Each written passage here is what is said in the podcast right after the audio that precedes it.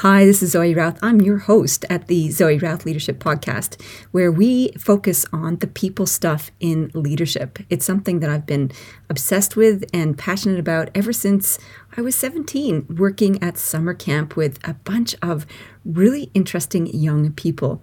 My career from then has been always about working with different types of people in different scenarios, trying to figure out what makes them work, what makes them tick.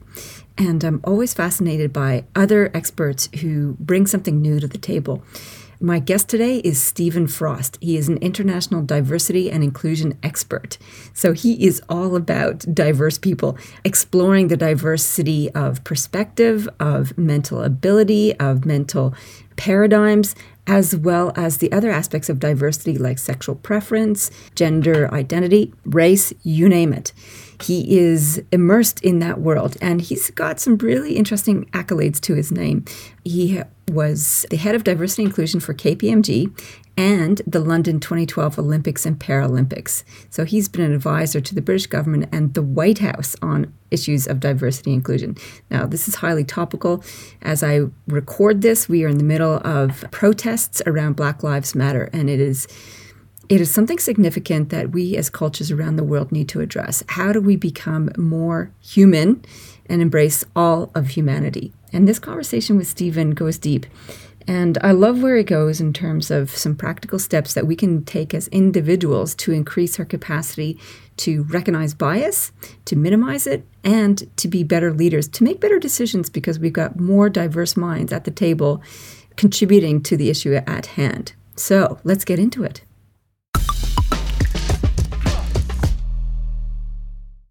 Stephen, welcome to the show. So grateful and happy to have you here all the way from Greenwich, London. Pleasure to be here. Thanks so much for having me on. Well, you've had a really spectacular and interesting career. I'm wondering how you actually got started in the diversity and inclusion space. What kicked all that off? I think a couple of things. In terms of diversity, I suppose, one's own story, right? One's own um, experiences. So growing up as a, a gay guy in a very rural North Yorkshire kind of conservative environment was, was one. Uh, having a disabled sister, um, coming from a working class background, and then you know, getting into Oxford and meeting the British establishment full on. Um, I think all of these things shape you and make you very aware of your identity in relation to others and difference and so forth. And, and also, quite frankly, some of the injustices that you see around you amongst other people too. So I think um, one is definitely personal. That, that was a, was a driver. But I think more so, really, was, was increasingly professional. And that as you get into your career and you get more experience under your belt and you see decisions being made and strategies being deployed and so forth, you kind of realize, I guess, part of growing up that things are, aren't always what they seem and things aren't always meritocratic and the decisions aren't always just or right or efficient or fair. And actually, the professional or intellectual, academic, or commercial interest I have in diversity inclusion has come from the fact that we can do stuff better, right? We can make our organizations more meritocratic. We can make our organizations more inclusive. We can have happier workforces. We can quite frankly make more money. We can be more successful. We can do all these things and what's getting in the way is vested interests and a lack of appreciation of diversity and inclusion and so i think in summary the personal and the professional kind of combine to realize that you know actually diversity inclusion offers us quite a lot. It's really quite profound and more than people realize. And it's something that's really free um, an infinite supply and completely within our own control if we want to take advantage of it. So there's a couple of things I want to just dive into a little bit. You know, being gay in Yorkshire, I have visions of this of being out in the country and you the only gay in the village and ostracized for that. Or were you like hidden away in your own self and and not out in the community? What was were you ostracized? Tell me a little bit about that. Well, I don't know whether you've seen the film uh, Billy Elliot. Um, yes. It's kind of like a, a, little boy who's into ballet and has to keep it a secret, kind of growing up. And it's it's uncanny parallel. My my dad was a footballer, and um, you know I did ballet, which was a huge disappointment to him, I think. But I, I kind of was in the closet until I came out at university. So that's the kind of the quick answer. But I I suppose you know, there were things which, looking back now, you realize, well, you know, people who were emotionally intelligent would pick up on stuff and ask you questions and so forth. But no, I was completely in the closet, and my my life plan until university was that I just had to do what everyone else did, which was find someone of the opposite sex, get married, settle down, have kids, live a normal life. And you didn't do that because you got to university and changed your perspective on things. I'm guessing. Yeah, well, it's it's an immense privilege to to go to university and to to get exposed to so much difference, really. And I think for me, you know, I had a, a wonderful um, time there, and um, I remember like vividly uh, key moments, like when a, good friend of mine kind of came out, and two weeks later, I realized, well, what was I doing? You know, life's short, and um, I followed suit. And I was very lucky, I suppose, with friends and people around me that it was accepting. So, being in the sports team at Oxford and the rowing team and stuff, and being worried, but actually, the sports president making it clear that you know, look, part of the team, and anyone who's got a problem with that is not on the team. And so that's incredibly lucky and affirming and, and so forth. To have that environment within which to find yourself and come out is um, real privilege. Yeah, it doesn't happen like that for, for many, that's for sure.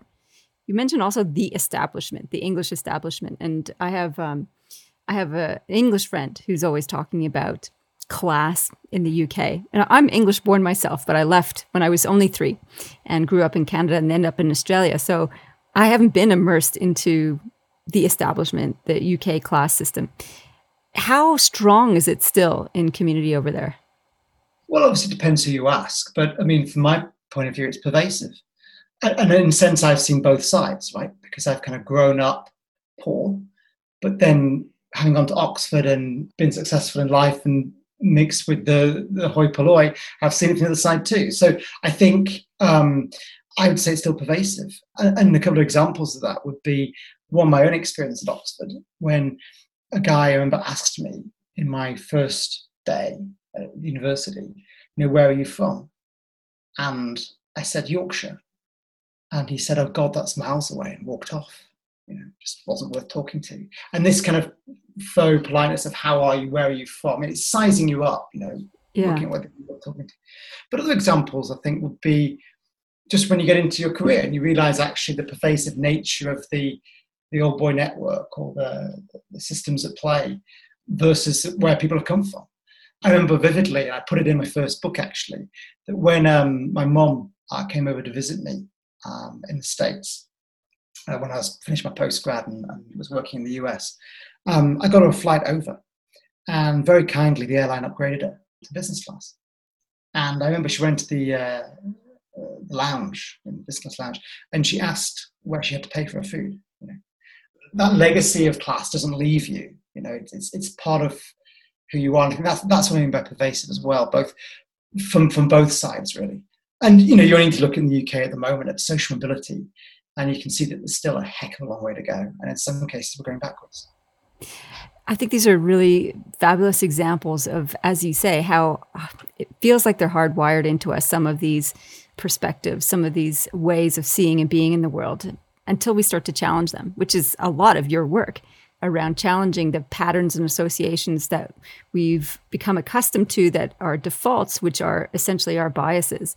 I don't think we have to stay stuck in these patterns. And certainly you're an example of someone who's broken out of these patterns and shaken them up and is shining a light on some of these patterns how do then we address bias? So you've written that there are seven types of bias, and how easy is it to spot and dismantle them? Um, it varies. So I think uh, some of them are very easy, right? But I think it, can I we can either look at this from the perspective of the individual or from the system, right? Yeah. From the individual, I mean, you or I might be, or like to think we are, very self-aware, and therefore we can kind of spot our own biases quite easily.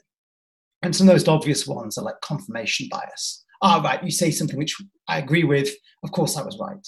Or affinity bias, you know, we, we, we stay with who we know. We don't really reach out to strangers. But you could look at it from the perspective of strategy overall. And, you know, there are whole systems which are biased.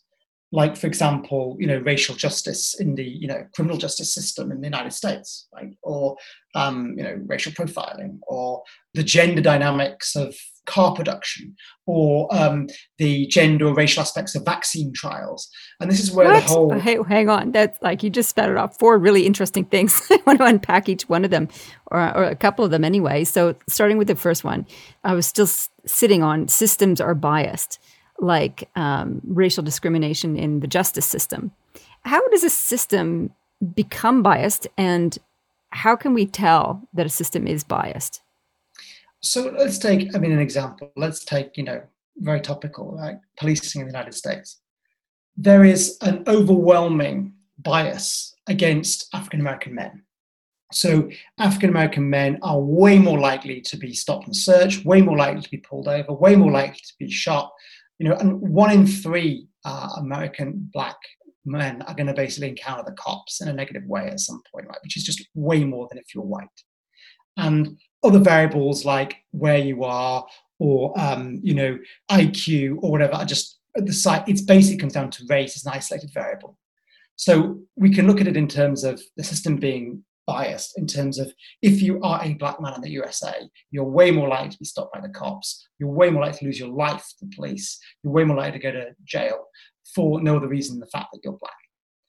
And how do we identify that? Well, if you look at, for example, the, the data, right, we, we can look at the data of all these steps and, and, and see quite clearly that that's the pattern, that's the case. But if you look, for example, at, at car production, right, we know from studies done at Stanford and Georgia Tech that women are more likely to sustain serious injury in a head on car crash and more likely to die. And that's because cars are largely designed by men for men, using male bodies as the crash test dummies. And we don't consider really gender differences in the design of cars. It's actually, it shows up in, in funny other places too, like funny I don't know, funny haha. Two examples of that were during the pandemic here in the first wave of lockdowns here in Australia the announcement was okay, hairdressers can stay open, but just for 30 minutes. And all the women I knew, including me, went, whatever, like as if if you go to the hairdressers, it's a two and a half hour, three hour plus ordeal. You don't get anything done in half an hour. And it was a classic example of clearly there were no women on the panel that decided that hairdressers could stay open because it was an essential necessity for 30 minutes. What the? so there was that example. And there was another internet meme. Someone was advertising pool floats. I'm not sure if you saw this one. So these big giant pool floats you could hop on, like um, they're full bodied size, but they were shaped, they were concave as if they had a waist to them. And the one that they were profiling was white, and it looks exactly like a sanitary pad, like a feminine hygiene sanitary pad. And again, it was like clearly no one had any women on the design and uh, production of this ad campaign because who wants to go floating in a pool on a giant maxi pad? No thanks. but that's really that's interesting. So about the car production piece and that it's killing more women as a result well, you've given two examples now the justice system in the US and a car production system, which causes more deaths in one particular area of the population. So, if we unpick a little bit what's happening to Black American men in the justice system in the US, how does it get to be this way? How is it that they get targeted? Like, what is the narrative that generates this bias? That's the first part of the question. And is there any hope? Can we unwind it? there is hope. There's always hope, right? But it's hard and requires sustained effort.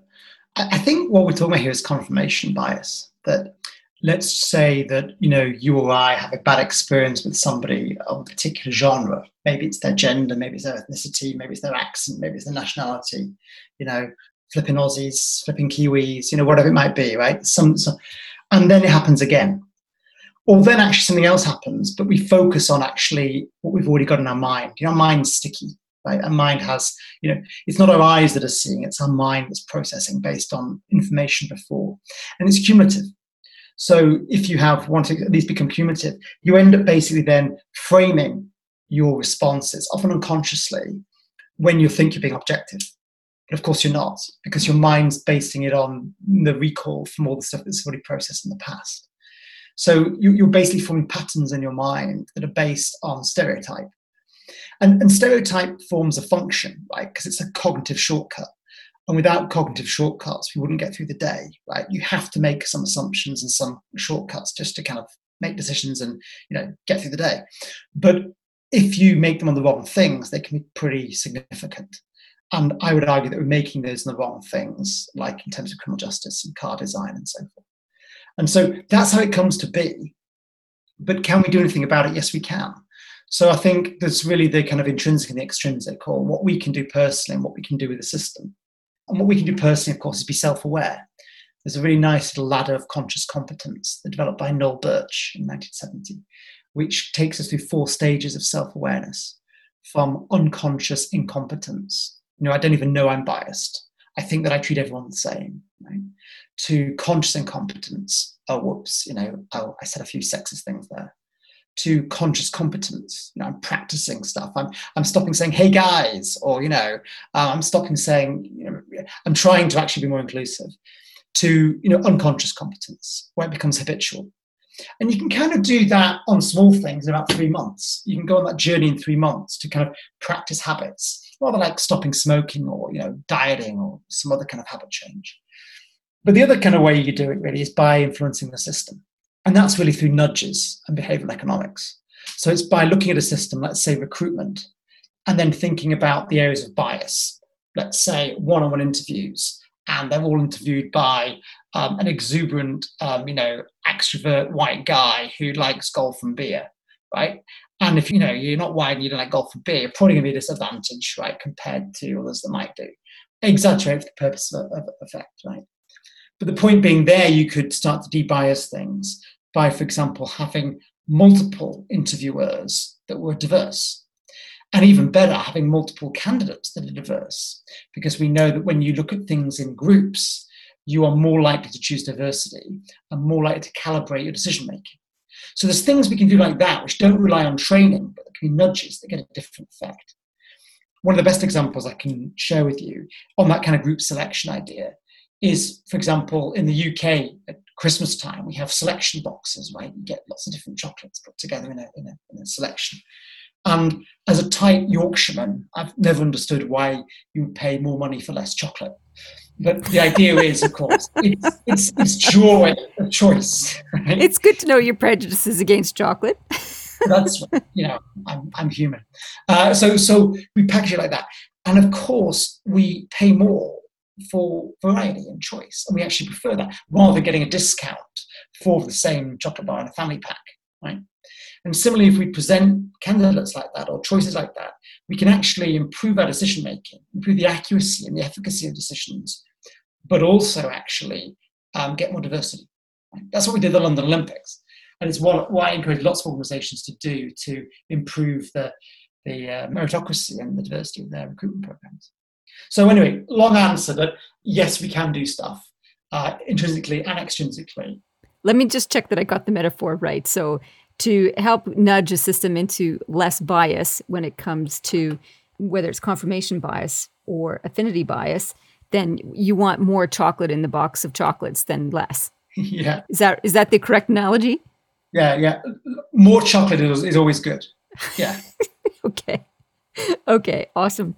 Um, I want to come back to a couple of things. We almost missed it. Gender bias on vaccine.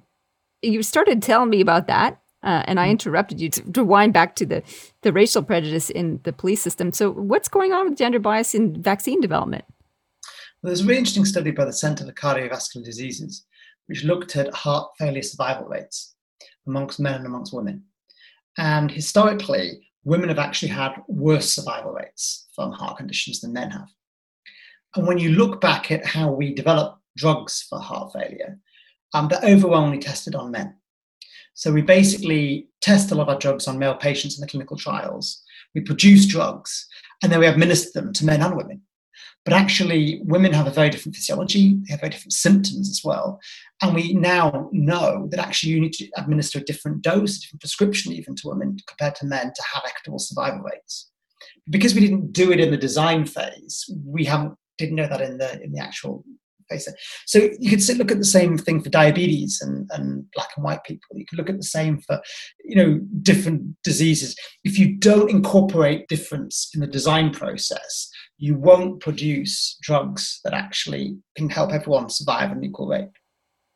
So I'm interested in that because, you know, if more chocolate in the box is better when it comes to the design principles, let's say if it's for a vaccine or for it's a, a drug for heart conditions, where do you draw the line? Is it because humans are massively diverse. Is it about tall people versus short people and black versus white versus brown versus whatever skin color, ethnic background? Is it size? Is it like you do you just put it all on the table and then do you prioritize how you, you judge against that or do you just try and incorporate all that difference in?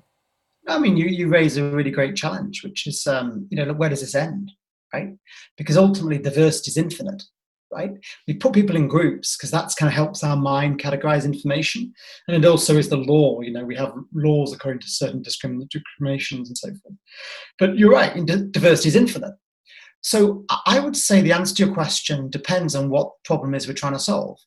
You know, if we're trying to solve or at least reduce uh, death from heart failure, and we know there's a massive gender difference in survival rates, then let's check whether they've got men and women in the trials, right?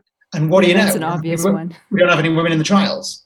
If you look at, you know, um, diabetes, we know, for example, that in one type of diabetes, there's a way more deaths from African American folks, which is linked to poverty and diet and so forth. We know actually another type of diabetes, uh, actually, there's more white people uh, dying. So actually, we can look at, you know, what is the problem we're trying to solve, and then work backwards and say, well, what is there for the design principles we need? And, and that's how I go about it, right? Because clearly, you know, it, it will be impractical to try and catch every variable in an experiment. I mean, you'd go mad, you couldn't do it. Mm. But there's clearly issues of justice and efficacy and, quite frankly, marketing, which mean that we should kind of work backwards. Okay, thank you. That was really helpful. So we've talked about confirmation bias and affinity bias as two of the seven. What are the other five? And are they as easy to fix, easy quotation marks, as the other ones with a nudge. I mean, there's there's all kinds. I mean, there's actually, I mean, seven's kind of like my, my, nice way of trying to put it to people, but there's hundreds of kinds mm. of bias, right? Like literally hundreds. And again, rather like your question on diversity, where does it end? Well, you go on and on and on. I think it comes down to rather than trying to list all the biases and how can I solve them all, just being self-aware and what is it you're trying to do right? If you're trying to treat people fairly or make a fair pay award or allocate work fairly or chair a meeting and everyone takes part what is it you're trying to do and work back from there? But I mean, another couple of ones that might be of interest would be, you know, framing bias, which I think is super interesting, which is where, you know, rather than say, how are you, you know, which is an open-ended question, I'd say, you okay? so the you meant to say yes i'm okay right? That's how it, so we can frame things in certain ways which don't actually give us the data we need to figure out the answer. We kind of get the information we want to hear. They're kind of like leading questions like you would do in a in a courtroom. Yeah. You're leading the witness. Yeah, yeah, yeah. so there's, there's all those kinds of biases you see and you know they're fascinating right because it's, it's just like wow okay but i think it all comes back to self-awareness and just being aware of the fact that we as human beings are just fundamentally flawed creatures, right? And that's beautiful, but also problematic. And you know, how can we be self-aware of the fact that our norm is not the norm, you know, and our uh, perspective is not the perspective, and you know, no one has ever been accused of over communicating, right? You, you can never get enough feedback to form a different opinion. I run a diversity inclusion consulting company, right? You know, you'd think we were pretty good at diversity inclusion, and I think we've got a lot of experience and expertise but I'm full of bias. And so it's only by actually getting constant feedback that I can keep tweaking and keep improving. So tell me a little bit about this because a lot of leaders ask me that. So we know that self-awareness is really important. How do we develop it? And you've you've tipped off on one of the ways that is to get feedback. How else do you recommend developing self-awareness? I think by um, exposing yourself to difference. So what's interesting is is how again we kind of navigate the world as humans. Um, we have things called in groups and out groups. So if I asked you to tell me, you know, your closest friends, closest colleagues, partner, partners, neighbors, I get a picture of like, you know, a snapshot of your your, your life, your kind of close confidants, your kind of in group. And then I could say to you, well, how diverse is that? And you know, you might say, well, actually, Steve, you know, it's it's like the United Nations. Actually, I've got you know one of, and I'd be like, well, congratulations, you know, run for office. Um, but it might be that if you're like the majority of the population, you're in the middle of the bell curve, right? And your in group is pretty homogenous, pretty much like you.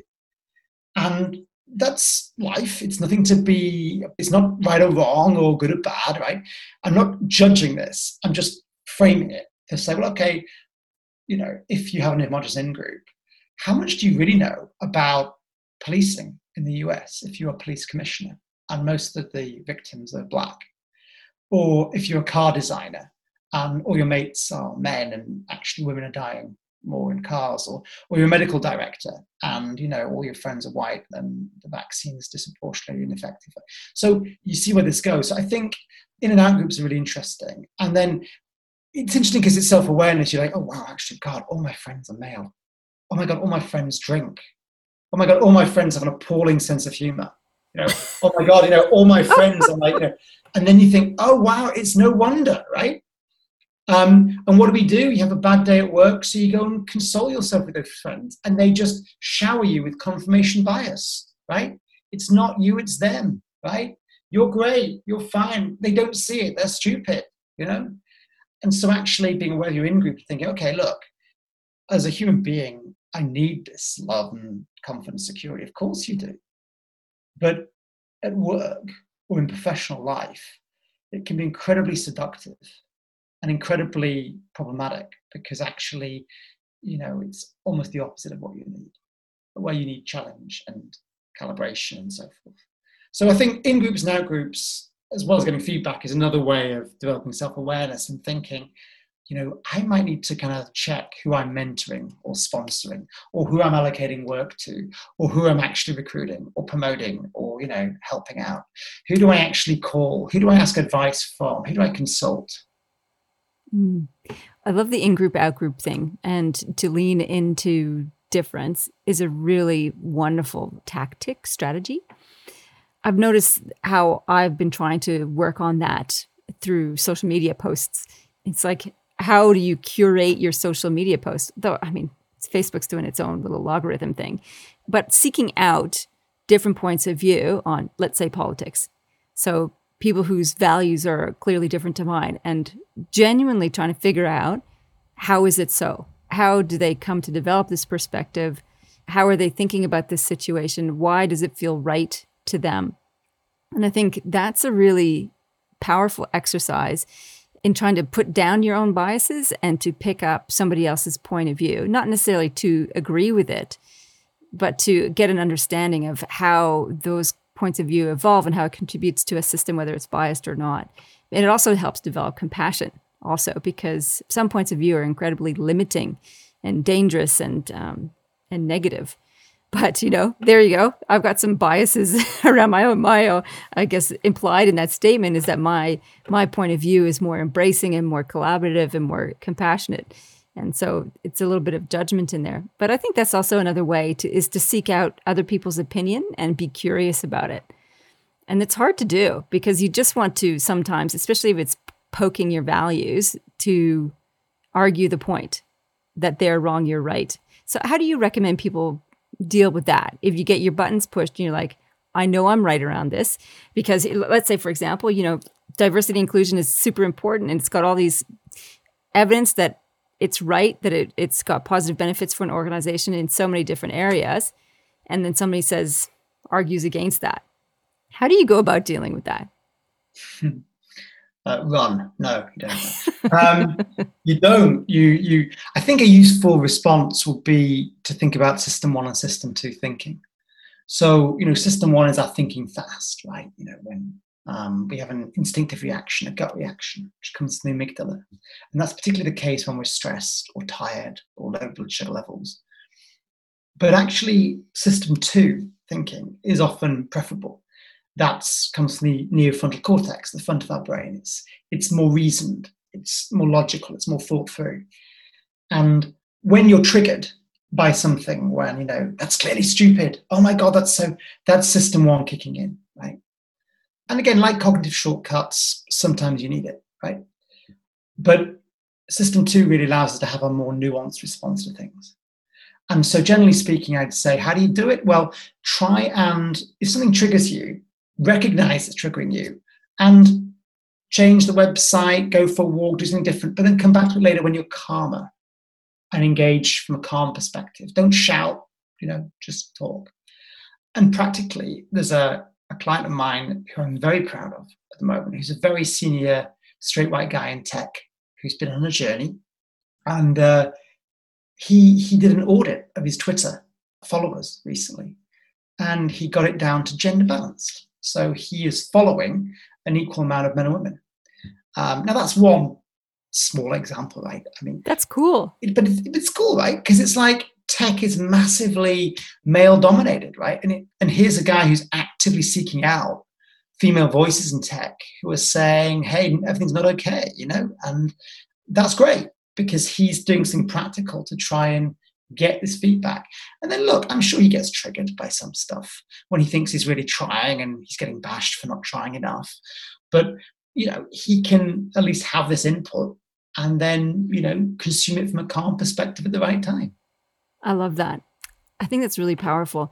And it reminds me of one of the campaigns that came out a year or two ago with, with some fellow Australians here on the speaking circuit these speakers were advocating for having women speakers on the lineup for any conference or event.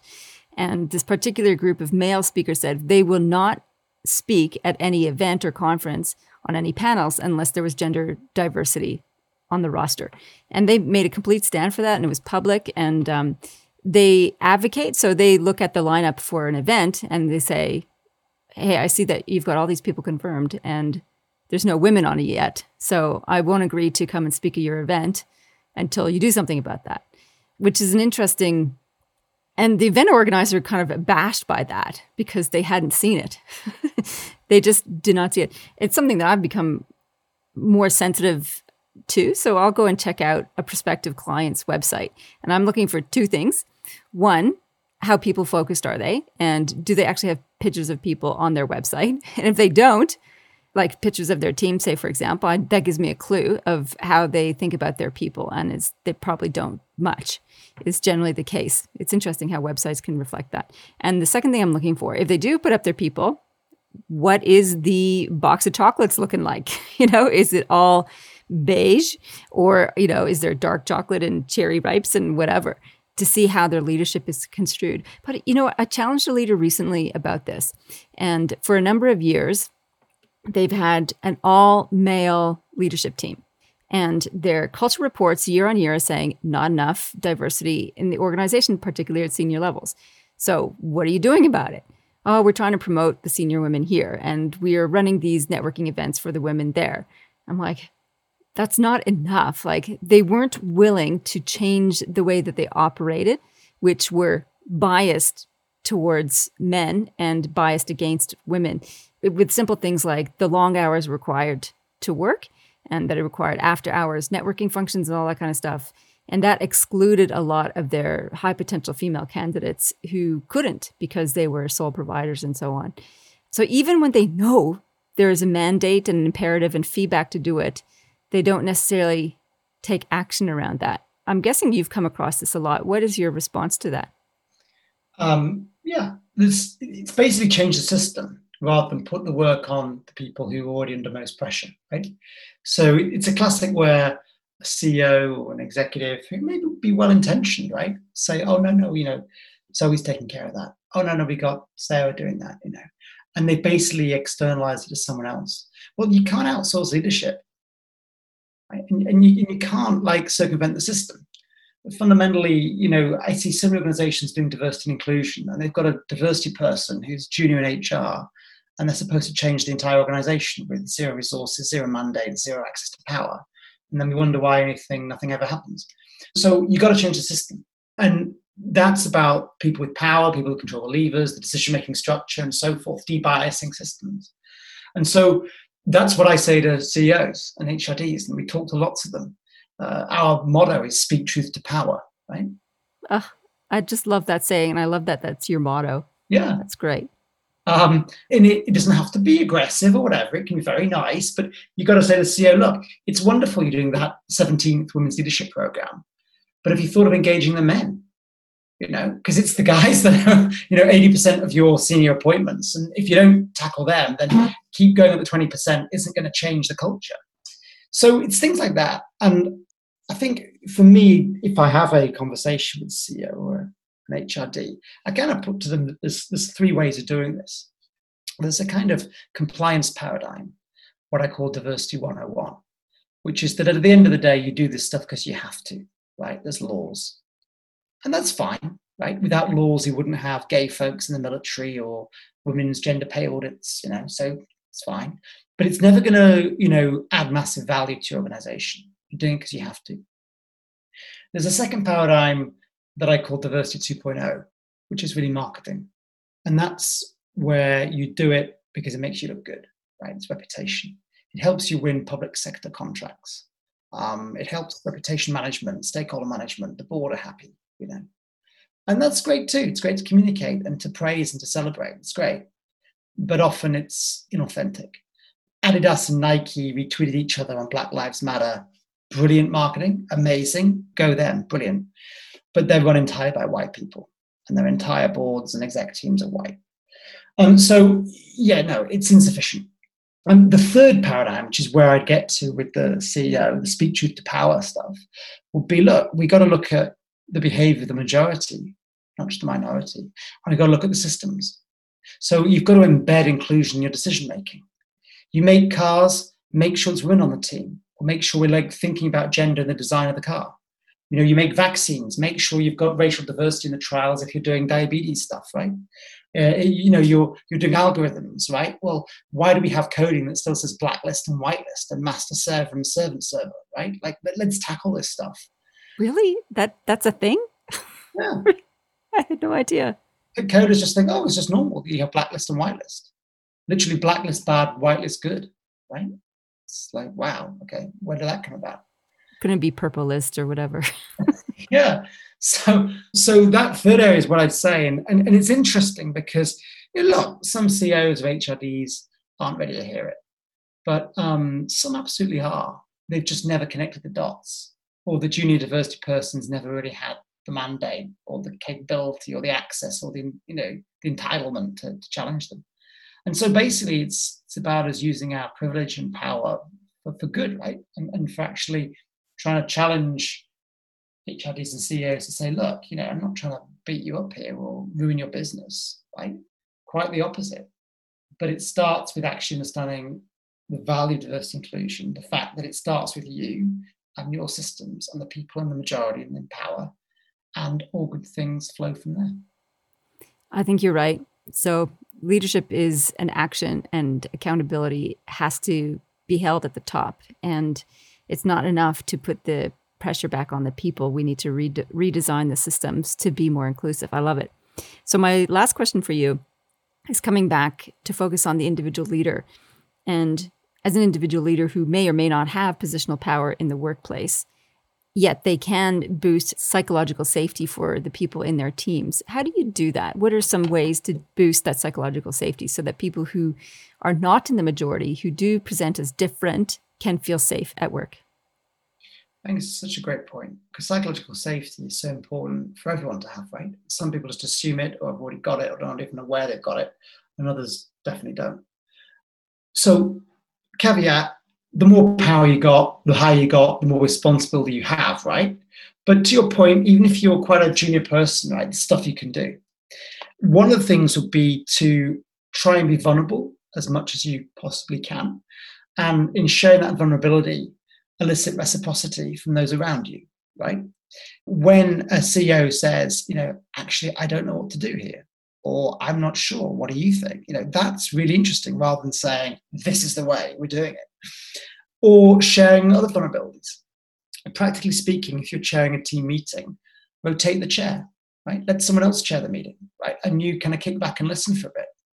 Appoint a devil's advocate appoint someone whose job it is to disagree and challenge the decisions being made, right? Make sure that everyone gets a chance to introduce themselves at the start of the meeting. If everyone speaks even for five seconds at the start of the meeting, there will be a more equitable distribution of conversation in the meeting than had you not done that. So these are just simple things we can all do, right, to, to boost psychological safety, participation, inclusion, which help individuals come back to help us, help all of us. That's great. Those are really practical, simple things that people can do to implement. That's fantastic. So, okay, maybe it is. I thought that was my final question. This is my final, final question. What's the best piece of advice that you've been given? Wow. So many, and so many still to come.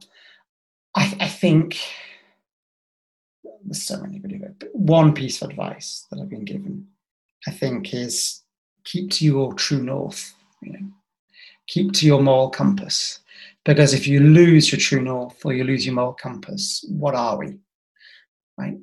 So, of course, it's problematic me saying that because true norths are biased, right? but we've accepted that we're all biased.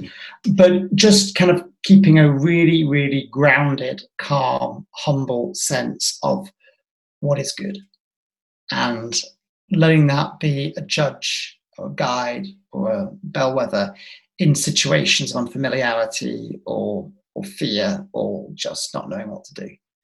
And certainly that's helped in the last few weeks and months we've navigated COVID and Black Lives Matter and stuff that, you know, we speak truth to power.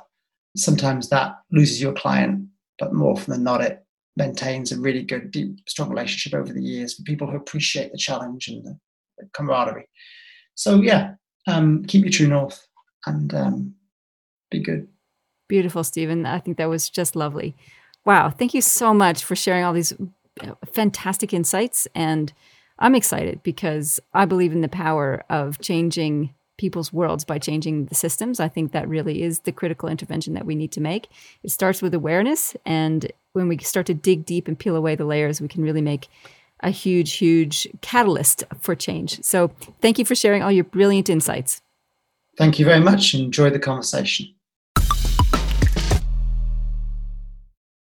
Well, I think in an interview like this on a topic like this, it's easy to feel powerless and not really knowing how we can address the big, wicked issue that diversity and inclusion presents us, racism presents us.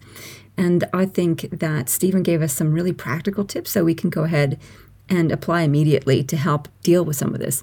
First thing is doing an audit of your social media streams. You know, who are you listening to and reading from? And diversify that you know get as many different voices as possible that you can observe learn and explore.